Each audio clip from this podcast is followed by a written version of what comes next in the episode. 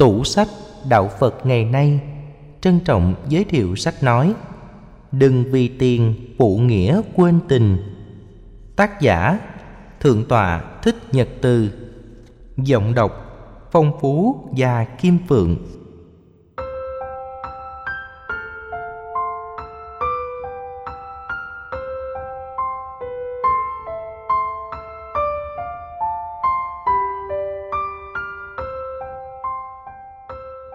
Lời giới thiệu Đừng vì tiền phụ nghĩa quên tình là tuyển tập năm bài pháp thoại. Trong số đó, bốn bài đầu giảng tại trại giam Sơn Phú 4, thành phố Thái Nguyên và bài cuối giảng tại chùa Giác Ngộ. Trại giam Sơn Phú 4 hiện đang giam giữ 5.500 phạm nhân phạm tội hình sự và bị tuyên án từ 5 năm đến 25 năm tù giam. Trong hai ngày 30 tháng 4 và 1 tháng 5 năm 2010, tác giả có cơ hội chia sẻ cho 5 phân trại khác nhau.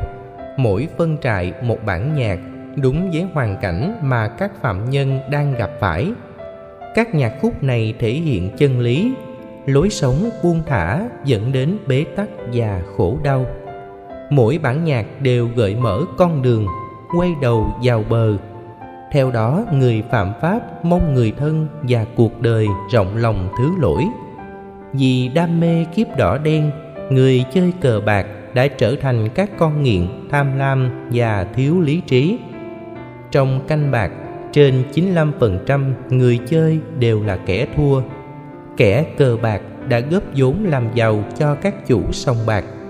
Các chủ sòng bạc góp phần tạo ra thế giới ăn chơi, giang hồ và thanh trừng lẫn nhau. Trong mỗi canh bạc, người thắng và thua đều khổ. Người thắng thì cười vui tạm thời, sau đó trở thành người thua. Cứ như thế, các canh bạc đã biến những con bạc trở thành kẻ thua trắng tay. Người thua thì khổ nhiều hơn. Có kẻ cầm cố tất cả tài sản, bán nhà, đẩy người thân vào con đường cùng. Có người không có tiền trả nợ thua bài đã bị giới giang hồ cắt tay, chặt chân, dằn mặt thân nhân họ.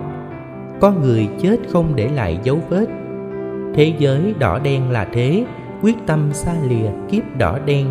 Các con bạc đi từ thế giới bóng tối ra ánh sáng, làm lại cuộc đời để sống hạnh phúc thật sự.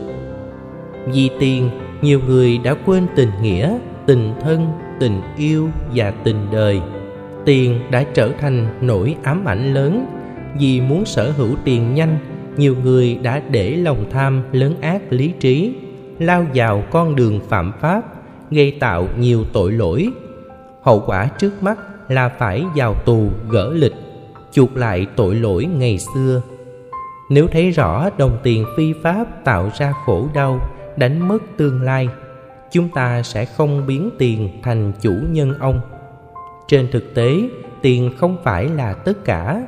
Tiền không mua được tổ ấm, giấc ngủ, sức khỏe, thời gian và tuổi thọ. Tiền càng không mua được kiến thức, túi khôn, sự kính trọng và tình người. Có tiền, có thể hưởng thụ nhiều, nhưng không thể mua được tình yêu đích thực và sự chung thủy vốn là thực phẩm của hạnh phúc hôn nhân.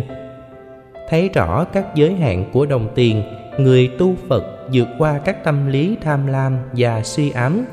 Nhờ đó dễ chào được các khổ đau phát xuất từ chúng. Chỉ vì ám ảnh bởi tiền, có người đã lao vào con đường sản xuất và buôn bán cái chết trắng, dính vào con đường ma túy.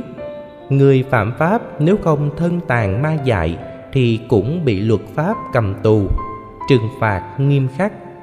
Khi xét nghiệm với kết quả hiv dương tính nhiều con nghiện ma túy đã hối hận, thốt lên những lời than oán. Hận người, hận đời và hận mình. Lúc nhận ra sự thật cũng là lúc muộn màng, không còn khả năng cứu vãn tình thế.